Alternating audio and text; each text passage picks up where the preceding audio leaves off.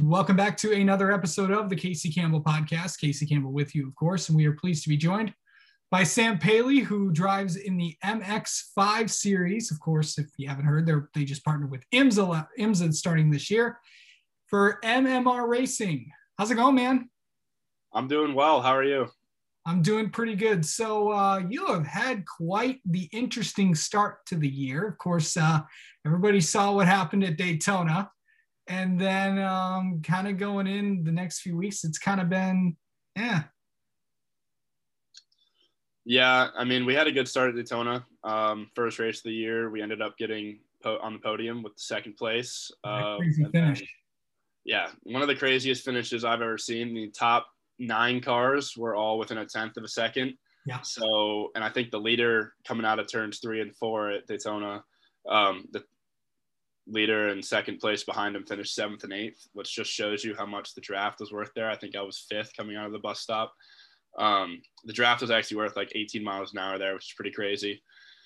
And then that same crazy draft kind of didn't help me the next day. Um, the driver in front of me unfortunately had a mechanical and it probably cost me about half a second uh, me and the car behind me which then we lost the draft so I ended up getting fifth um, and then just had a mediocre weekend in Sebring. And then we had a really good weekend in St. Pete pace wise, but unfortunately we had a DNF due to an electrical problem in race one. Um, but then in race two, we were hunting down the leader and ended up getting another second place.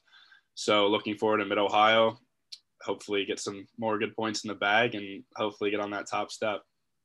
Well, this is uh, you know this is a big weekend for you because not just another race and you're going racing, but it's also your home track, track that you've raced at many times, you know, in your racing career. Whether um, I know you raced there in F4 as well, but what's it like to you know to go to your home track and race? I mean, it's got to feel special. Yeah, Mid Ohio is my favorite track in the country. I love going there. Um, I've been there. I've raced there twice. I tested there once, so I've been on track there three times, which doesn't seem like a lot, but um, when you've had limited car time like I have, it's definitely my most popular track. Um, I raced there in 2018 and 2019. Uh, it's the closest track to my my house. Um, that and IMS probably, but unfortunately I never raced at IMS. So going to my home track, you know, get a lot of a lot of friends come up, a lot of um, you know associates, and a lot of I feel like a lot of pressure is always on me at Mid Ohio because I feel like there's a lot of eyes on me. But I mean, it's just such a great track. A lot of people don't like it. It's not that hard. I mean, it's not that easy to pass on. Um, some people say the racing's not that great, but I really disagree. I think the racing there is really good, and I think um, you have to be pretty bold to make a pass there. And you know, I love I love going for late moves, and Mid Ohio really suits track like Mid Ohio just really suits that attribute of mine. You talk about pressure, and you said you said that you know you put you put pressure on yourself to do well at your home track. Do you put pressure on yourself all the time, or is it just like in these big high performance moments or races? And yeah, I put I put an immense amount of pressure on myself every single race. Um, sometimes it's not so good, but I mean, I'm just so, so motivated and dedicated to doing well. And I just really want to try and make a good impression on everyone that's watching me and associated with me. And I really want to represent my sponsors well. So I don't think anyone in the series puts as much pressure on themselves as I do. And I mean, for St. Pete, I mean, I didn't even sleep that race before because I was just so like with the streets and all of that with the pressure mounting and I knew I had to put in good results. So, I mean, I always put the pressure on myself, which helps and doesn't help at the same time, but I'm I'm my my biggest critic. Yeah. So, besides racing, you're also a college student. This is your first year at uh at Indiana. And of course, it's always an interesting year. What do you, you know, coming off of, you know, graduating, you know, senior year, not having having that because of COVID, and then going to your first college experience. I mean, you've been there. How do you think? How do you think the college life is going? How do you manage that as well as racing and stuff? Yeah, so I was up at I go to Indiana University over in Bloomington, um, about an hour south of Indianapolis, and I was up there this past year. It's definitely a lot to handle. Um, the balance is pretty hard. I'm not gonna lie. Being online this year definitely helped with that. Um, I think next year it's going to be a lot more challenging with, you know, predominantly in-person classes.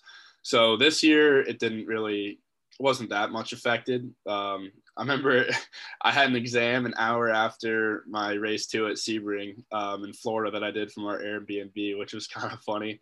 But um, yeah, I had to I had to rush off. I had to rush home to get ready for that. But it's definitely a challenge. I won't lie. Um, it's a lot to balance. Very long days between you know schoolwork, um, preparing for races, um, working out wise, and sponsorship wise and meeting wise and responding to emails very long days but in the end it's it's going to be worth it and hopefully i'm already a quarter of the way through so hopefully i can uh, get these last three years or i mean these next three years i'm not even halfway through yet but these next three years under my belt along with my racing career and then um, obviously the goal is to be a professional racing driver um, make it my living but i would also like to have a degree as well to fall back on yeah of course, it's uh, you know, a lot of drivers are doing it, you know, not just on the NASCAR side, but you know, as well as you know the IndyCar side, the IMSA side as well. It's kind of going into that, you know, your dream is to always, you know, be in racing and racing professionally. But you didn't say where you wanted to go. I know that there's, you know, there's IndyCar, there's there's IMSA, um, you know, there's always NASCAR as well, and there's other routes that you can go where do you want to end up? Do you, is that really clear yet? Um, honestly, it's not. Um, so I started off in Formula cars, as you know. Um, yeah. So the goal there was probably IndyCar, but just due to monetary reasons, um, this year we made the switch, the full switch to sports cars. Um, it's better, better for my career at this moment, and it's getting a lot of exposure right now, which is helping with sponsors. But in my career, it's just, it's just to have to be where wherever the opportunity leads me. And wherever I get the opportunity, I'd gladly take it, whether it's NASCAR, IndyCar in Europe, which would be which would be awesome, um, IMSA. Um, but the short-term goal is probably prototype challenge um, in IMSA or Michelin Pilot Challenge, also an IMSA. That's just where I re- realistically see myself the next couple years. Um, if I keep performing well and make good relationships, hopefully I can end up in a seat in one of those series. So I know that there's a lot of uh, interesting things, you know, with getting sponsors and getting all these things. It's like, you know, when people want to be race car drivers, they think, just think that, oh, it's just going to be, you know, racing and stuff. That's actually not the case. It's actually racing is more of calling sponsors, you know, putting together marketing plans, sponsorship appearances, doing interviews like this. It's it's a lot. How do you manage that as as a driver? Yeah, it's definitely a lot. Um, you know, even if you're the fastest driver on track, I mean, talent's only 10, 15% on percent of it because if you don't have the money, then you can't even get on track. So your talent doesn't even matter. So finding sponsorship is huge finding backing is huge, but also just in the preparation to be on track. Um, for me personally, I know I work out at least twice a day, and right now, especially leading up to Mid Ohio, um, I'm on the sim for probably at least two hours a day as well. So I mean, it's a full time job, just preparing wise. Um, a lot of people do reflex training, endurance training, training, strength training, sim training.